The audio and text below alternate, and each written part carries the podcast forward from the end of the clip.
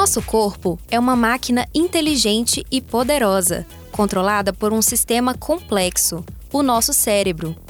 Para entendermos um pouco mais sobre esse órgão, ainda misterioso, a repórter Regiane Moreira conversa hoje com o neurocientista Daniel Hoskin. Ele vai nos ajudar a prestar mais atenção a essa máquina e a exercitar o nosso cérebro, para ter uma longevidade plena. Esse é o podcast 60 Mais. Eu sou Giovana Maldini e essa é mais uma produção da Record TV Minas.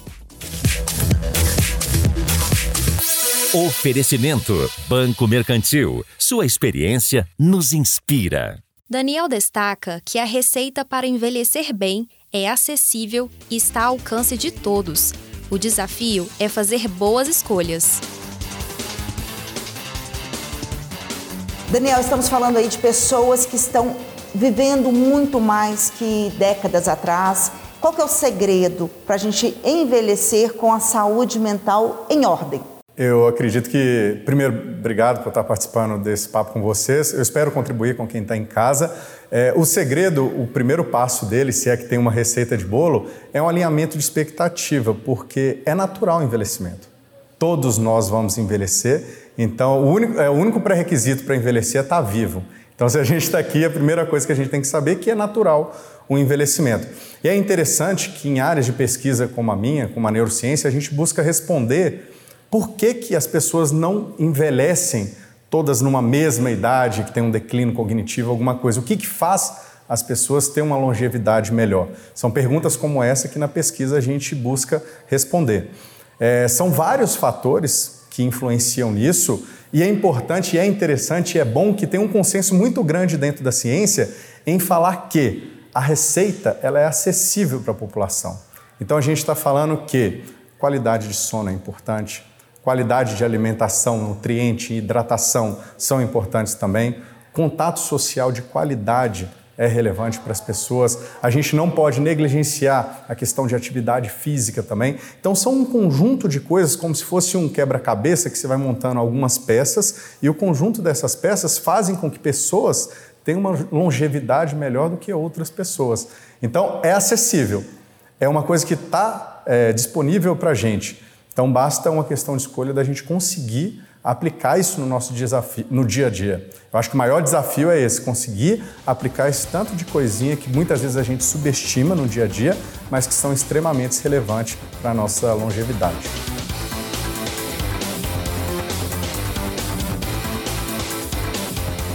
A alimentação a gente sabe, o, o melhor é aquilo que a gente está é, descascando né, e não desembrulhando, é o mais natural, mais saudável, atividade física. Mas e o sono? Como eu sei que o meu sono é de qualidade? Às vezes a pessoa dorme muito, é, mas dormir muito é o suficiente? É, o, o sono é interessante que muitas pessoas negligenciam o poder do sono. O sono, dentre várias coisas que o sono proporciona, como melhoria em memória, como melhoria na capacidade cognitiva, no nosso humor, é, no período de sono, em algumas etapas específicas do sono, é como se a gente fizesse uma limpeza no nosso cérebro. E é uma limpeza mesmo, que a gente consegue ver algumas imagens de limpeza ali de toxinas que a gente acumula no, no, ao longo do dia. A limpeza dessa toxina tem, ela é feita em alguns períodos específicos do sono. Se eu não tenho um sono de qualidade, muitas vezes eu não consigo chegar nessa etapa do sono onde é feita essa limpeza dessas toxinas. Uma dessas toxinas são as placas beta-amiloides, que estão relacionadas inclusive à, à, doença de Alzheimer, uma doença neurodegenerativa que é de Alzheimer. Se eu não faço essa limpeza, eu posso ter ali um, um preditor ali de um possível risco maior de desenvolver uma, um Alzheimer no futuro. Além disso, se eu não faço essa boa limpeza do cérebro, eu posso ter essa redução da capacidade cognitiva da pessoa, alteração no humor da pessoa também. Então, o sono é como se eu, eu colocasse ele ali como pré-requisito número um para uma longevidade, para uma qualidade de vida, junto com outros fatores, como você bem falou, alimentação, é, contato social de qualidade, prática de atividade física. Quando eu falo prática de atividade física, são 20, 30 minutos com intensidade média, moderada, você já tem é, benefícios surpreendentes em questão do cérebro e qualidade de vida também. Então são esses, esses fatores que a gente tem que analisar para conseguir ter uma boa qualidade e uma longevidade.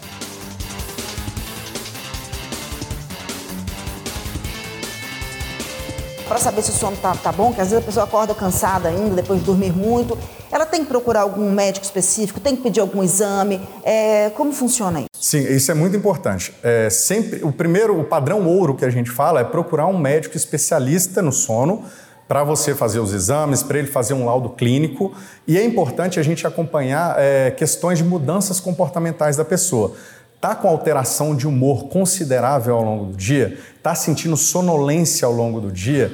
Está sentindo dificuldade de memorização ao longo do dia? São três preditores ali relevantes para indicar que talvez você possa e precisa buscar a ajuda de um especialista. Esse especialista com um laudo clínico, mais possíveis exames, ele vai montar um plano para você para melhorar essa qualidade do seu sono. Esse plano pode envolver a utilização de medicamentos, a utilização de higiene do sono, para que você com o tempo consiga investir nessa melhoria da sua qualidade do sono. Melhorando a qualidade do sono, vários fatores secundários ali ao sono vão melhorar no nosso dia a dia. E muitas vezes a gente subestima esse poder.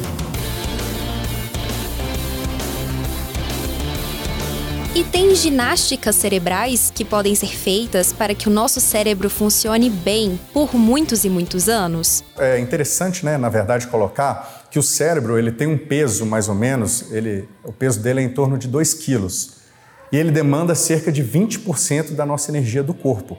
Então pense numa grande massa onde sai várias fiações para todo nosso corpo. Ele demanda muita energia porque o cérebro está em contato com todo o corpo, enviando e recebendo informações. Esse cérebro ele tem um custo de energia muito grande. Quando a gente não utiliza alguma função, quando a gente não faz essa ginástica do cérebro, ele vai se atrofiando. Quanto mais velho no quesito de idade a gente está, mais difícil é voltar a ativar uma área desse cérebro que você não utilizou. Pensa comigo, eu não estou utilizando aquela área, o cérebro não vai deixar aquela área ativa porque vai estar consumindo muita energia. Então, o que agora respondendo, eu tive que fazer esse contexto para responder essa pergunta. Quais são as possíveis ginásticas do cérebro? Envolvem ginásticas que melhoram a nossa capacidade intelectual, ou seja, se disponibilizar a jogar um jogo de, de xadrez, de dama, aquele sudoku, que é aquele joguinho, ou brincar de caça-palavra, essas coisas são ginásticas que podem melhorar a sua capacidade intelectual. atividade física melhora sua mobilidade motora. É, o investimento em sono melhora várias funções cognitivas de memória e também motoras também. Então, é, todas essas ginásticas do cérebro são interessantes e são relevantes. E aí a gente tem que tomar muito cuidado, que a gente tem visto muito na sociedade, pessoas é, a partir de leitura de, de conteúdos, talvez de internet, se automedicando. A medicação ela pode ser importante, desde que indicada por especialistas, por médicos especialistas naquela área. Então a medicação ela pode ser importante nesse ponto. E muitas pessoas se automedicando, ao invés de ajudar, estão atrapalhando essa longevidade, acreditando talvez em receitas que não são muito confiáveis. A receita, se é que se tem essa receita, as ginásticas, se é que existem essa ginástica, começa com arroz e feijão bem feito que é, mais uma vez eu vou falar, investir nessas, nesses pilares que envolvem sono, atividade física, que envolve é, alimentação, que envolve interação social de qualidade, que envolve interações de intelectuais também. Tudo isso em conjunto faz a gente ter uma longevidade melhor.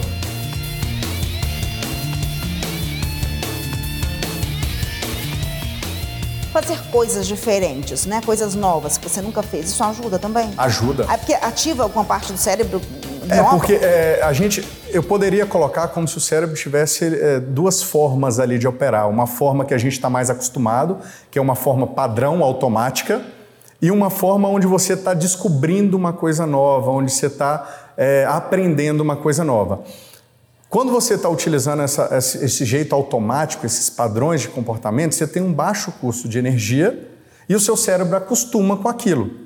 Só que, se acostumar só com atividades que você costuma fazer e está craque naquilo, não permite que o seu cérebro desenvolva aquela outra capacidade de aprender o novo. A gente chama isso de neuroplasticidade, de adaptar. Então, de vez em quando, mudar a rota do caminho que você vai para para o trabalho é interessante, fazer a coisa diferente, numa sequência diferente é interessante, mudar a receita de almoço, de café da manhã que você faz, são coisas que, é, assim, o conjunto dessas coisinhas também podem ajudar nessa melhoria do cérebro. O cérebro, ele, ele gosta desses desafios, faz parte do, é, da característica do cérebro buscar por coisas novas. E se eu não busco essas coisas novas, ele entende que é como se, ah, não preciso mais. E ele vai desligando algumas funções. Como eu já te disse, é natural que com o tempo a nossa capacidade cognitiva ela vai diminuindo, o cérebro ele vai, vai sendo utilizado quanto mais velho a gente vai ficando.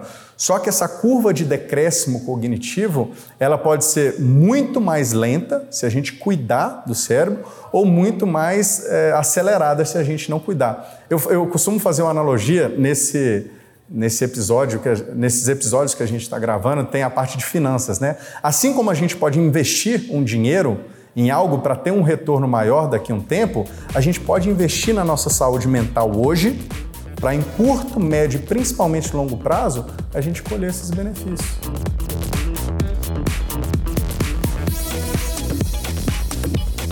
O cansaço e o estresse são inevitáveis mas é preciso aprender a lidar com eles antes que ultrapassem o limite. O grande desafio é, é que no dia a dia a gente sofre estresse, é normal. As coisas muitas vezes não dão certo. Às vezes, às vezes a gente gostaria de estar ganhando mais do que a gente está ganhando. Às vezes a gente tem uma questão pontual com alguém.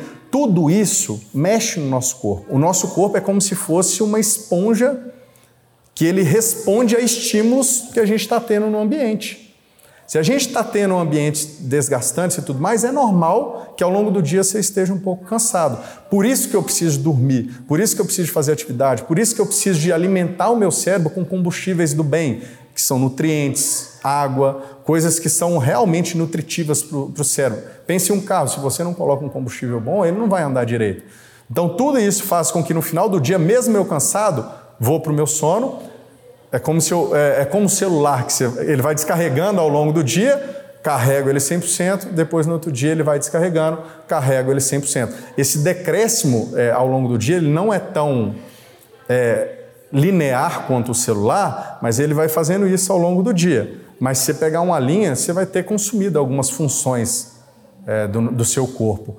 Mas é interessante que, aí se eu não durmo direito, ao invés de carregar 100%, eu carrego 70 e poucos por cento. Se eu não me alimento direito, ao invés no meio do dia eu dar uma melhorada, eu vou ter um declínio mais alto. Se eu não tenho uma alimentação, água, essas coisas, não faço atividade física, essa curva de decréscimo ao longo do dia vai é, não vai atenuar. Então é tudo isso, é como se a gente tivesse aquele, é, aquela bateria ali que a gente tem que ir nutrindo ela todos os dias. Esse é o grande desafio. É, eu creio também que um grande desafio é porque estamos vivendo aí tempos de muito imediatismo, né? E as pessoas muito ansiosas, né? Tenho propriedade para dizer, falando acelerado, fazendo tudo acelerado. E aí elas acabam não conseguindo enxergar essas coisas e quando vão ver os prejuízos já estão muito grandes, né? A ansiedade ela surge muito quando a gente quer controlar o que a gente não controla. A ansiedade é quando você sente insegurança, incerteza, imprevisibilidade em relação ao futuro próximo. E todo mundo sabe aqui que a gente tem uma imprevisibilidade em relação ao futuro próximo. Isso gera comportamentos que podem aumentar um pouco essa nossa ansiedade. Então, de, até certo ponto, ter, passar, viver alguns momentos de ansiedade podem ser até ok, mas quando esses momentos são muito intensos por longos períodos de tempo, aí já vira uma questão que a gente precisa buscar um especialista ali. É, o estresse é outra, outra coisa. O estresse ele pode e vai acontecer. Eu estou aqui dando uma entrevista, falando com milhares de pessoas. Tem um certo estresse no sentido de deixar-me atento para conseguir gerar valor para quem está ali. Esse estresse ele é até importante, mas agora aquele estresse que eu começo a gaguejar aqui, não consigo passar a mensagem ou não falo nada com nada, aí é um estresse que começa a prejudicar essa nossa capacidade cognitiva. Então é muito também saber lidar com o estresse, em alguns momentos vai vir, a ansiedade, em alguns momentos vai vir, mas se isso está te prejudicando ao nível de atrapalhar suas funções, suas interações sociais, busca um especialista e ajuda.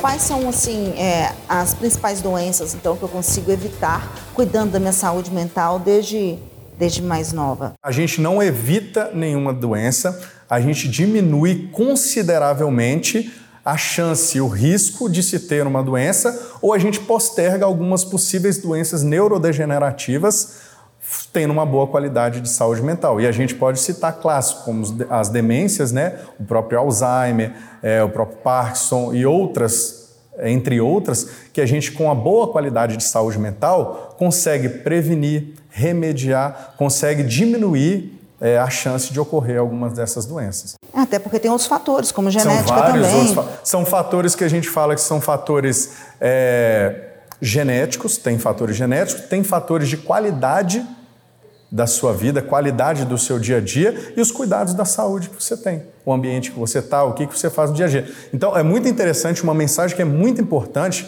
para quem está em casa saber, de ter muito claro, se fosse resumir isso tudo, o que você faz hoje vai se refletir daqui a alguns anos. Como você investe hoje na sua saúde mental, com constância, vai ter um resultado daqui a alguns anos para frente. Então a gente tem que fazer a conta ao contrário. Como eu quero estar daqui 5, 10 anos? A partir da resposta disso, eu tenho que começar hoje a investir um pouquinho do meu tempo para isso. A gente tem 24 horas no dia. Se eu pego 20, 30 minutos, dedico a atividade física. Se eu pego 10, 20 minutos, dedico a leitura. Se eu pego 20 minutinhos ali, dedico a interação social com a pessoa que eu amo. Só de fazer isso, 10, 20 minutos para encher uma garrafinha d'água e andar com ela ao meu lado. Só de fazer isso, eu utilizei ali uma hora, talvez, no meu dia de 24 horas, para investir. Daqui a 5, 10 anos está colhendo esses frutos. E por vezes a gente é muito imediatista. E por não ver o reflexo em um dia de academia, em um dia de alimentação saudável, ou em um dia que eu dedico melhor ao sono, às vezes a gente subestima o potencial disso na nossa saúde mental, principalmente a médio e longo prazo.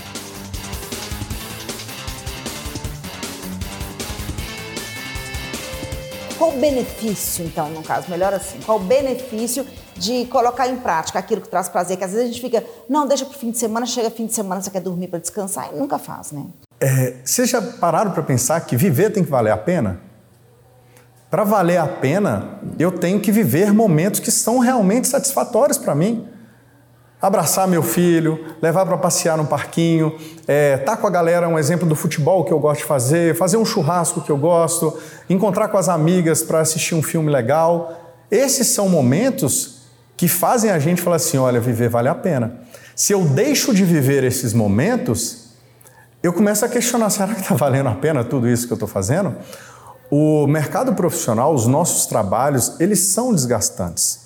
Eles muitas vezes eles deixam a gente mais cansados, desgastados, é, utilizam muito das nossas capacidades. E se eu não tenho essas válvulas de descompressão, é, fica cada vez mais tenso. Se eu não tenho aquela panela de pressão, se eu não tenho aquele aquele jeito de tirar um pouquinho da pressão, cada vez vai estar mais tenso. E o nosso corpo ele é muito inteligente. Ele é muito inteligente. Se alguma coisa não está dando bem, não está indo bem, ele vai apitar. Ele vai dar algum alarme. Quais são esses alarmes? Ansiedade exagerada, o estresse exagerado, desafio na hora de dormir, impaciência com as pessoas, sensação de que eu não estou dando conta ou não está valendo a pena aprenda, a gente tem que aprender a escutar nosso corpo. Ele está aí, ele, ele é uma máquina super potente que a gente tem, mas por muitas vezes a gente negligencia aprender sobre a gente. Então isso aí é muito interessante, a gente tem que entender esses sinais do corpo. Eu estou dando um sorriso ao longo do dia? Eu estou tendo. Qual, qual foi o último momento que você, um exemplo de casa, teve aquela sensação, nossa, vale a pena viver? É por aí que a gente começa a se medir se a gente está tendo esses momentos que fazem a gente se sentir bem. Afinal, mais uma vez, tem que valer a pena.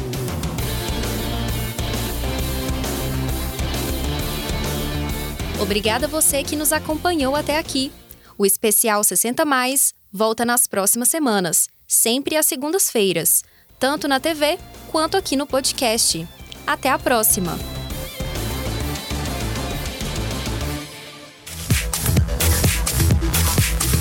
Oferecimento Banco Mercantil. Sua experiência nos inspira. Este podcast teve roteiro e produção de Luciana Simões. Reportagem Regiane Moreira.